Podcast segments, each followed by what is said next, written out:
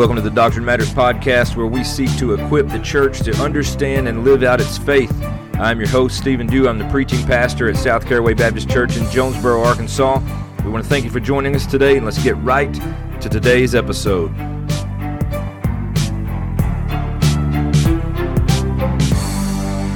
Soli Deo Gloria. Well, hello, everybody. Thank you for tuning in to the Doctrine Matters podcast. And I, I'm just going to say it again, that we are living in difficult times. And we're not finding ourselves living in difficult times as just a result of the virus that we have going on. We've got way more in our world going on than we can even think of or imagine right now. There are so many things that I've been following as we look at the, the life that we are now living in, and I don't want to call it the new normal because I refuse to let this be the new normal. I know that there are many other Americans that are going to refuse to let this be the new normal as well, but I don't want to talk about the virus today. I don't want to talk about the pandemic. I want to talk about total depravity, and I see it all over the news. I see it all over my social media feeds. I see it everywhere I look is total depravity, man's radical corruption. Now, the Bible teaches us in Romans chapter five that through one man, that man being Adam, all men have sinned, and sin and death is spread to all men because of Adam. So we see that as a result of the fall in the garden, as we see Genesis chapter three play out in the fall, we are all under a sin weight. We are under the curse of sin. We are all born with a sin nature. None of us get out of this sinful nature that we have. None of us can overcome this sinful nature. None of us can do better than this sinful nature. There is nothing good within us. Nothing good within your little baby that you're looking at, that you may be holding right now. If you have a newborn baby, there's nothing good in that baby. It's born with a sin nature. That bo- that baby is born fallen under the weight of a curse. That baby is born in sin as a result of Adam. But praise God, we know that Jesus came and he died and he uh, rose again, and those that repent of their sin and put their faith in Christ will receive the righteousness of God. And this is a beautiful exchange, and we've talked about this before. It's the great exchange, but I don't want to talk about that today. As beautiful as that is, and, and listen, let me just say this. If you're not a believer, I pray that you would repent of your sin and trust in Christ Jesus, because he came, he lived a perfect life, he died the death that you deserve, he was nailed to a cross, he shed his blood, he died, they put him in a tomb, and three days later, by the power of God, he arose from the grave. And he is seated at the right hand of God right now.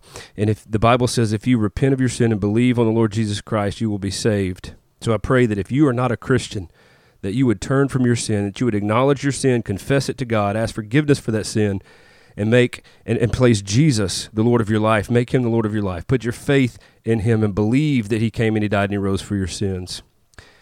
Do that right now. The Bible says today is the day of salvation. But I don't want to talk about that. I want to talk about total depravity. And I want to talk about total depravity in a way that we can see it playing out right in front of us. Many of us see it everywhere we go. If you have that newborn baby, you see total depravity there. You see a selfish baby that wants what it wants, when it wants it, no matter who it has to interrupt to get it. As that child grows, you're going to see that child be selfish. You're going to see that child bite. You're going to see that child kick and scream. You're going to see that child lie. You're going to see that child write on the walls and then ask it who wrote on the walls, and they're going to say, I don't know. And they, they know they did it the whole time. They're going to be liars. They're going to steal things when they grow up. Maybe it's just a piece of bubble gum, and you may be thinking, don't be talking about my baby like that. But listen, we are all born sinful, and I've seen so many troubling things on social media lately. And not just social media, it's the news. And I know some of you may be thinking, hey, Stephen, turn the news off. But man, it's it's so hard not to see some of these things. Now, I know that there's a big push out there for truth. People are trying to understand what to believe when it comes to the government, when it comes to this pandemic, what's true, what's not, how many deaths are there really, how many are there not. Uh, there's so much searching for truth right now. And what we need to be doing is giving truth from the Word of God, especially if you're a pastor, if you're a believer. You should be teaching the gospel of Jesus Christ. You should be teaching the Word of God, because this is the only place that we can find truth. There is no seeking. There is no wondering about what God says in His Word. It is truth. And we have already talked about God's Word. Genesis three, Romans five, the fall of man. Because of that one sin, sin and death spread to all men. All have sinned. All have fallen short of the glory of God. We see that playing out in our government. We talked some about the government in one of our recent episodes. We talked about the corruption in that government. We talked about government officials that seem to be uh, pushing for a wicked agenda, and how we should respond as believers to those wicked agendas and those uh, seemingly unbelieving people in office. But I want to show you something today on a few levels.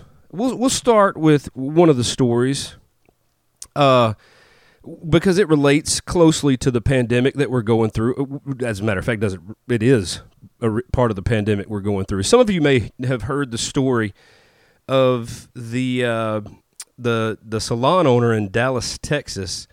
Her name, and I love her name, her last name at least, is Shelley Luther.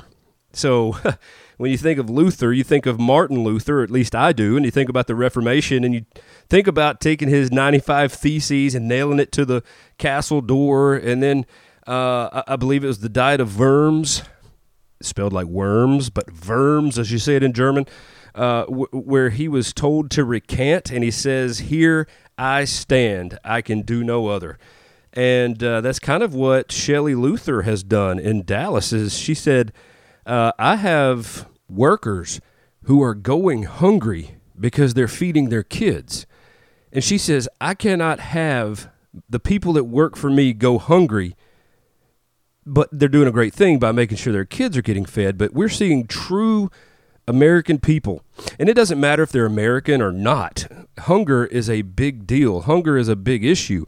But we've seen, as a result of these lockdowns and these bans and these uh, orders to close down things, we've seen this really hurt people instead of help. Uh, Jeff Durbin does a great job talking about loving your neighbor and how this is hurting most people, uh, especially small business owners and, and, and mom and pop shops and things like that. And other people are losing their jobs. Nurses are being furloughed. There's a lot of things happening as a result of this. Well, Shelley Luther said, here I stand, I can do no other. I'm opening my salon. My people are going to work. They have to be able to feed their family and themselves so they can stay alive to feed their family.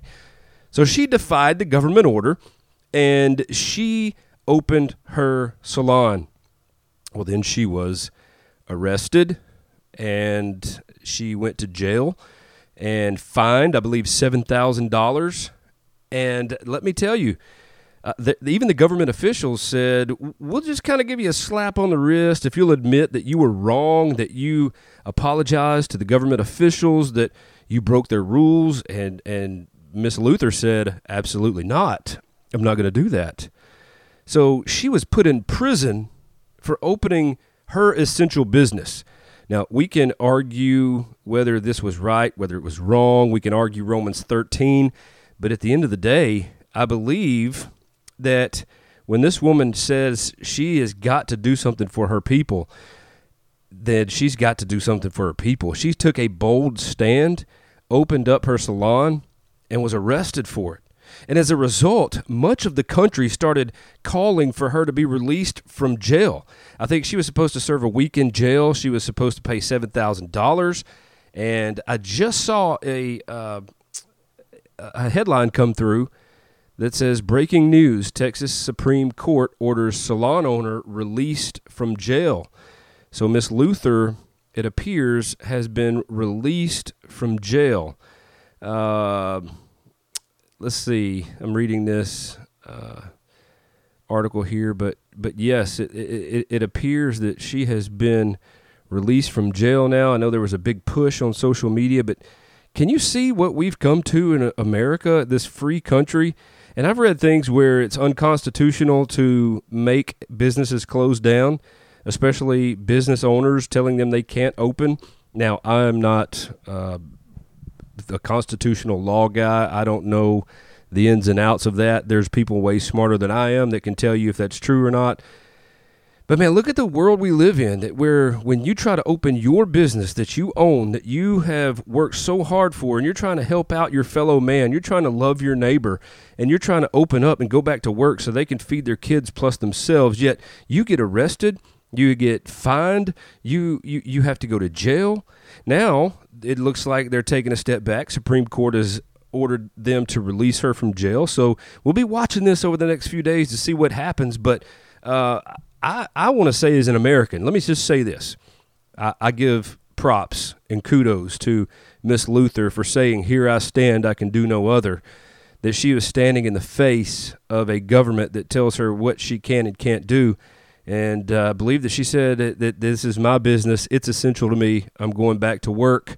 And that's what she did. We'll see how that plays out. But can you see how tough this is, how this is the America that we are starting to find ourselves in? And and I refuse again to to make this the new normal, or to say this is the new normal, because I believe that this will not be the new normal. I believe that men and women are going to step up and keep pushing back against a dictatorship style government all across America, to where we're going to see change in some form or another. Now, I don't know what that change ends up looking like. I don't know what's going to have to happen for certain change to take place. But I do know that we're living in a fallen world with fallen men and fallen women. And we see this playing out right in front of our faces every single day. Now, that's the, the breaking news that I just saw. And uh, some of the other things that have really bothered me through this. I want to talk about two more things at least. You never know. There may be some other things that come up. But I've been watching uh, several guys online, and some of those are Facebook friends of mine. I've uh, been watching, again, Jeff Durbin and, and some of the uh, Apologia Studio guys and gals at their local abortion clinic.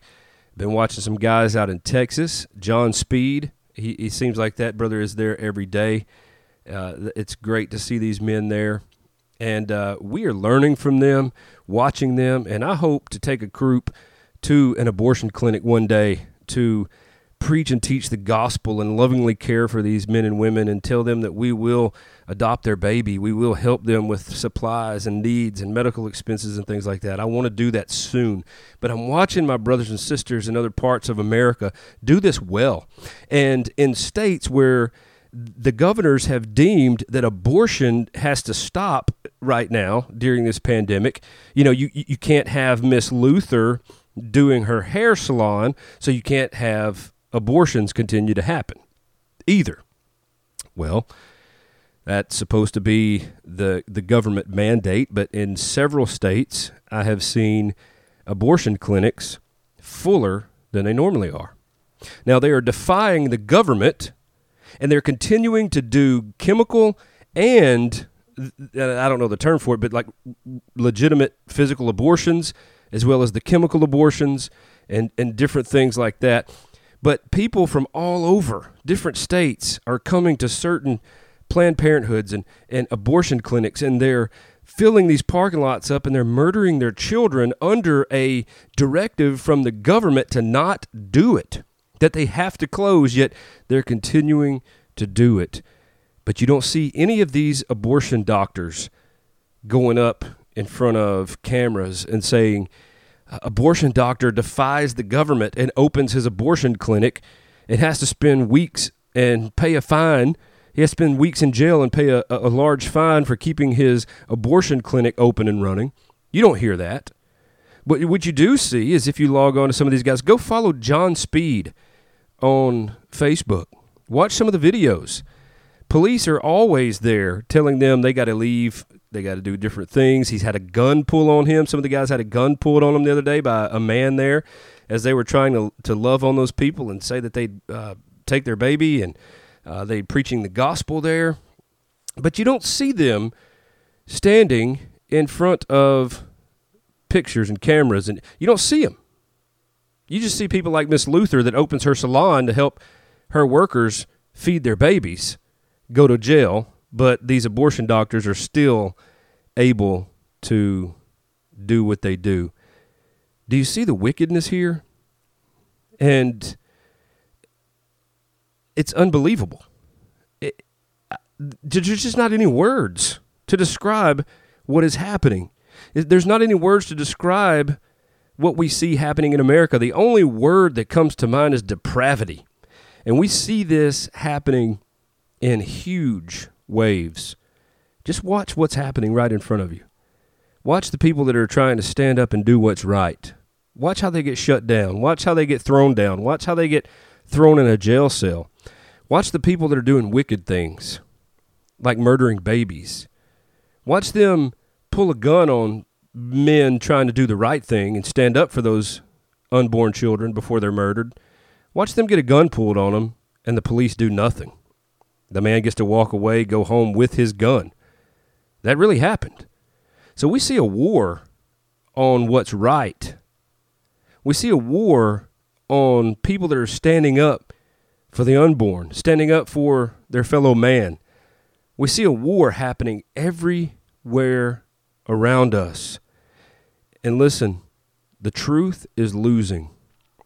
I can't tell you how many things have been censored over Facebook and YouTube that are the truth of God's word. Christians are trying to be silenced by some of these major platforms. Many believers are trying to be pushed to the side by some of these major platforms like YouTube and Facebook. All the while, the wicked corruption of man seems to be put on a pedestal and celebrated. Now, we can either do one of two things. We can bow the knee to Caesar and worship this atrocious thing that we see happening every day. We can bow the knee to the government. We can bow the knee to the wickedness of this world, or we can stand and say, here I am, I can do no other. We can stand in the face of opposition, and we can fight. And I don't mean fight in a physical way, but I mean fight in a spiritual way. The Bible teaches us that we are in a fight. Galatians chapter five teaches that the war is between flesh and the spirit. We're at war daily, but it also teaches us, the Bible tells us, that we're in war with an enemy, a real enemy. There is spiritual warfare happening, and we see this playing out in front of us every single day. So we have to be able to fight. We've got to be ready and willing to put on the whole armor of God so that we can stand against the schemes of the devil. The Bible tells us in Ephesians six, verse twelve, we do not wrestle against flesh and blood, but against the rulers, against the authorities, against the cosmic powers over this present darkness, against the spiritual forces of evil in the heavenly places. Therefore, we must take up the whole armor of God, that we may be able to withstand in the evil day. We must be able to put on that belt of truth, the blessed breastplate of righteousness, shoes for our feet, put on the readiness given by the gospel of peace, take up the shield of faith. Uh, we also must put on the helmet of salvation. This isn't a, a podcast to dive into these things, but we must understand that we are at war with a real enemy, and we must stand and combat it with the truth of God's word. We must stand and be on the offensive as well as be on the defensive. So we must be willing to fight for what's right, even if it costs us our life, even if it costs us our freedom, as we may be put in jail. We may have certain rights stripped from us for being bold enough to stand for truth. But those are prices that we have to be willing to pay as believers. We see this happening all around us, the depravity of man, the fallenness of man. We see sin everywhere we look, everywhere we turn, which brings me to the last thing I want to talk about, and this is one that has really, just really gripped me, and I, I found it to be frustrating, and many of you have probably seen it. You've probably heard of it. And it's heartbreaking.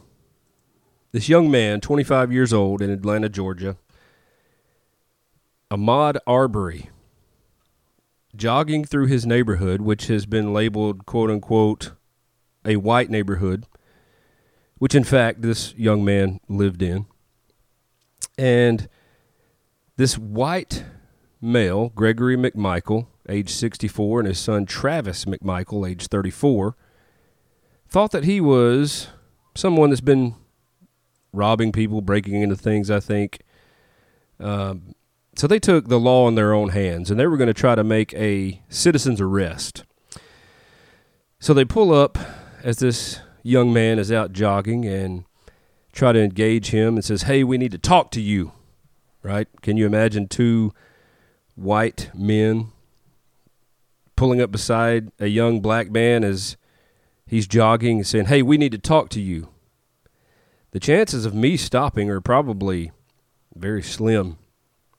Um, I don't know exactly how it ended up, but it appears that the older gentleman, Gregory McMichael, engaged with Mister Arbery, and a fight kind of broke out, and it didn't last very long. There is video footage of this that is heartbreaking, but these two white men murdered Mister Arbery right there in the streets in the state of Georgia.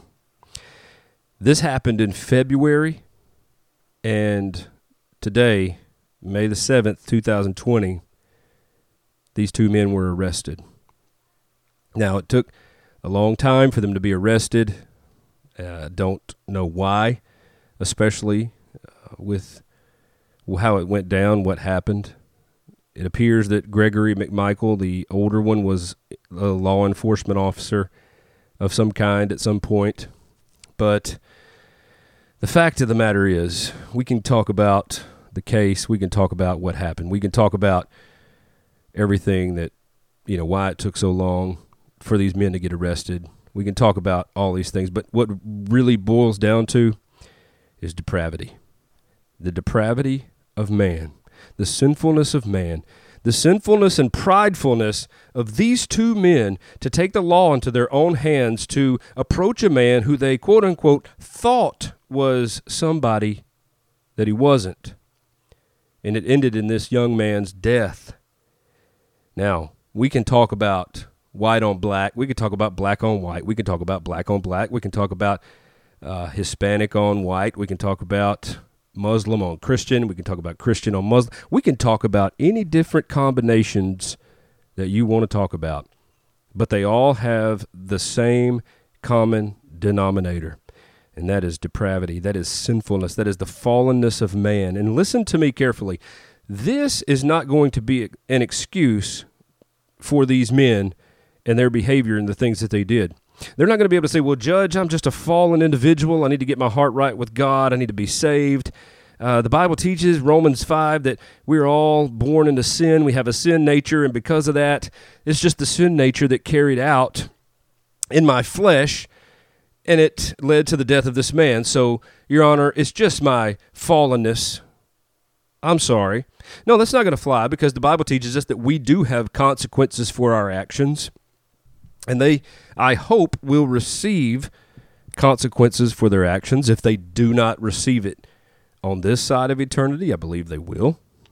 I believe that, and I believe that they will be disciplined. They will be receiving some sort of uh, consequence of this sin.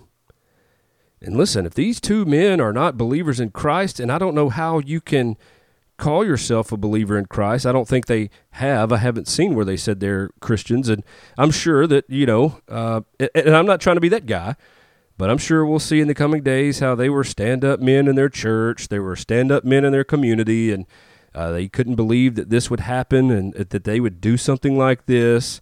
They're going to be painted in a beautiful light, a beautiful picture, I'm sure. But here's the thing, you can't profess Christ crucified. And again, let me tell you, I have not heard that these men have professed Christ crucified.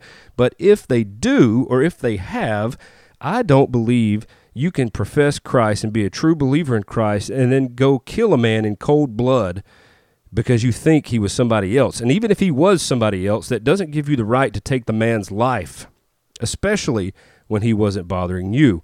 Why not call the police? Let them approach them. Maybe you can just circle the neighborhood to keep an eye on him until police arrive. Why do you have to take the law into your own hands? Just because you're former law enforcement doesn't make you law enforcement now. And I'm getting off on a tangent. Let me slow down. Do we see the sinfulness? And again, it could be black on black, white on white. It could be a number of things. This is sin in our nation, and we're seeing it put on full display. We're seeing the fallenness of man. And listen, we, when we talk about in the Bible the fallenness of man, we're not talking about little white lies. We're not talking about just stealing a piece of bubble gum. We're talking about the things that we have seen playing played out right in front of our eyes. Just today, just this week, all of the things that have happened from uh, abortion doctors continually doing abortions, even under the ban from the federal or, or from the government, uh, we're seeing hair salon owners get in trouble for opening up their salons to feed their families. And we're seeing grown men take the life of a young man for no reason at all. Do you see this? This is the world that we live in. This is the world that needs the gospel of Jesus Christ proclaimed. We can't just sit around idly as Christians anymore and say, well, I, I hope God will save them one day. We have got to do something. We've got to stand up and be bold. When is the last time somebody threatened our lives because of the disturbance we were making in our cities? Look at the book of Acts. These men were stoned. These men were dragged. These men were threatened. These men were beaten because they were disrupting the cities that they were going to with the gospel of Jesus Christ.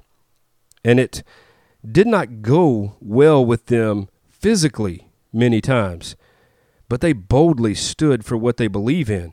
But what's happening in our world today is we would rather sit around and watch somebody else deal with it instead of us getting off our butts and doing it ourselves.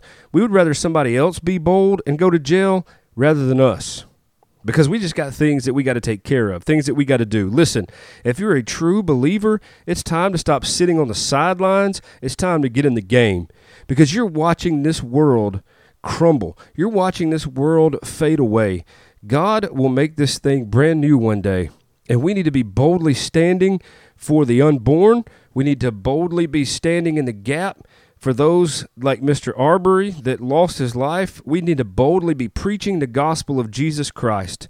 Listen, I am so tired of hearing that we need more programs and money thrown at what ultimately is sin. Let's just use this particular instance. We see race probably plays a big part in this this overall story here. What, two white guys, one black man. It's probably going to be some racism involved. If not, it sure looks that way. So let's just take racism, for instance. We can put all of the money into programs. We can put all of the money into motivational speakers. We can put all the money into after-school programs. We can have counselors. We can have all the behavior modification gurus come out and try to teach behavior modification to certain people groups and how to get along with those people. We can pull out the Enneagrams, which, in my opinion, are uh, have no place, especially in the church. Let's just open up a Bible, shall we? Can we stop throwing money and silly tests at sin and start throwing the Word of God at it? Can we start using the Word of God to combat sin? Can we stop using tests to teach us how to interact with one another and start using the Bible that tells us that we are all fallen, that we are all sinful, that we are all made in the image of God, and we should treat each other like we're made in the image of God? We should stop being racist. We should stop looking at somebody else in a different way than we look at ourselves. We should stop judging others. We should stop taking false information. We should stop gossiping. We should stop treating others with contempt. We should look at the gospel of Jesus Christ and go to that person that is made in the image of God and boldly preach to them the gospel of Jesus Christ, even if it causes us to lose our freedoms or even our life.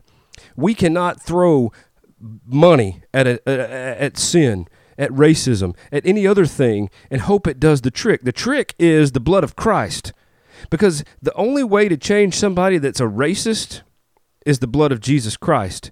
Now, I know that there's other things and changes of hearts and things that can happen in people's lives, but the ultimate goal, the ultimate way to change a heart is that God does it himself. And God changes hearts of those that repent of their sin and trust Christ. And people can't repent of their sins and trust Christ if they don't hear the word of God. The Bible says faith comes by hearing, and hearing by the word of God. So Christians, believers, stop sitting on the sidelines and watching. It is time for us to boldly get into this culture with the true word of God. It is time for us to boldly get in somebody's grill, if you will, with the word of God, even if it cost us a stoning, a beating, dragging out of the city, if it cost us going to jail because we're disrupting the city. If it cost us our life, we should be ready and willing.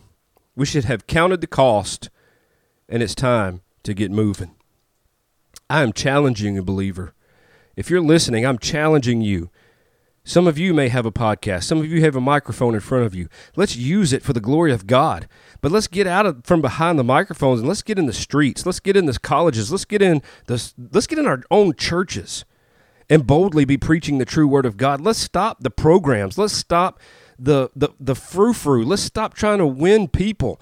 Uh, let's stop trying to pimp out the church to bring in the lost. Let's boldly preach the word of God and let God bring people to him. Can we do that? Can we, as teachers and leaders and believers, and if you're not a teacher or a preacher, pastor, elder, deacon, if you're just a layperson in your church and you're tired of the programs and things that aren't doing anything for your church and community, then boldly go to your leadership and call them to repentance, and call them to throw away the programs and the frou-frou and boldly and passionately preach truth and preach Christ. Let the Bible do the talking. Let God's word do everything that you need to do. And we need to take it from our churches to the streets, to the podcast, to the waiting rooms, to the abortion clinics, to the salons, the barbershops. We need to take the true word of God, and we need to boldly preach it. Why? Because depravity. Because man's sin is put on full display. We see all over our world. And the remedy is the gospel of Jesus Christ. So I want to challenge you to boldly proclaim the truth. Thank you guys for listening. I pray that you will hear and see the depravity around you and stop just looking at it and start engaging it and doing something about it from the Word of God. Thank you again, and God bless.